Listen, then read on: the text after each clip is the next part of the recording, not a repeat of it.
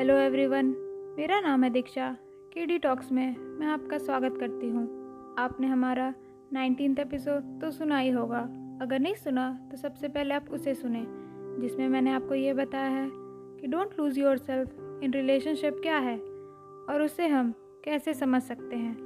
तो चलिए, आज का ट्वेंटियथ एपिसोड हम समझते हैं। जिस टॉपिक का नाम है टेक क्रेडिट ये टेक क्रेडिट क्या है? तो मैं आपको इसे एक्सप्लेन करती हूँ। हम में से कई लोग स्वाभाविक रूप से विनम्र होते हैं। हम अक्सर टीम उन्मुख होते हैं और सद्भाव बनाए रखने के नाम पर अपनी उपलब्धियों को कम आंकते हैं।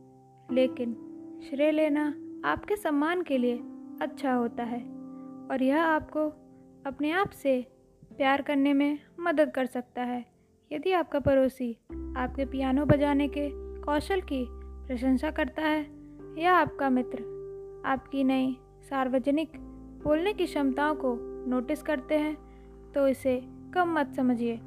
उन्हें दिल से धन्यवाद दें और इसे दिल से लें। आप प्रशंसा के पात्र हैं।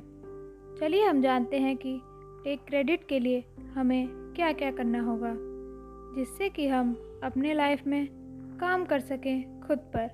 पिछली बार कब आपने कुछ किया था और फिर खुद को मनाया था?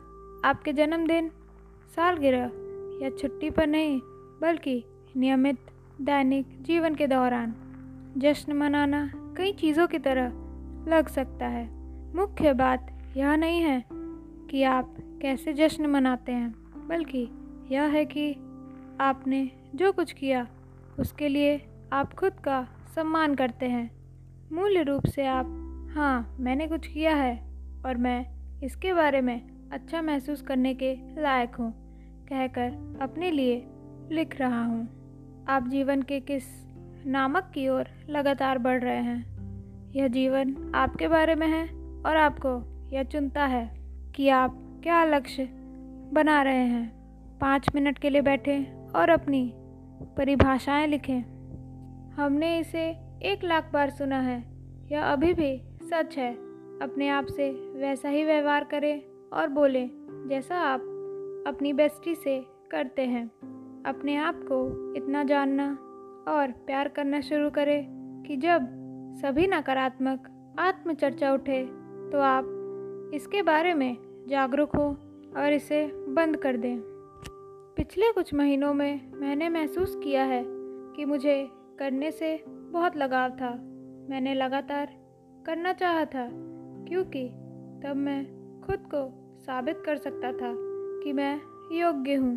तो इसके बजाय मैं बस होने की बेचैनी के साथ बैठा हूँ। मेरे पास साबित करने के लिए कुछ नहीं है, और मेरा अस्तित्व और उपस्थिति ही काफ़ी है। यह मूर्खतापूर्ण लग सकता है, लेकिन यह याद रखना है कि गहरे में कौन है? कठिन हो सकता है। हम अपने सिर में लिपटे रहते हैं और इसकी तुलना में हम ईमानदारी से भूल जाते हैं कि हम कितने शानदार हैं। यह लिखने के लिए कुछ समय निकालें कि आप कौन हैं।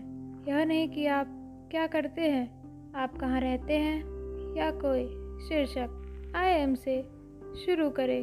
ये थी कुछ बातें टेक क्रेडिट को समझने के लिए। आशा करती हूँ कि आपको अच्छा लगा होगा। अगर आप हमारे साथ जुड़ना चाहते हैं तो आप हमें मेल भी कर सकते हैं। Connect K D talks at the rate Gmail dot com तब तक के लिए बाय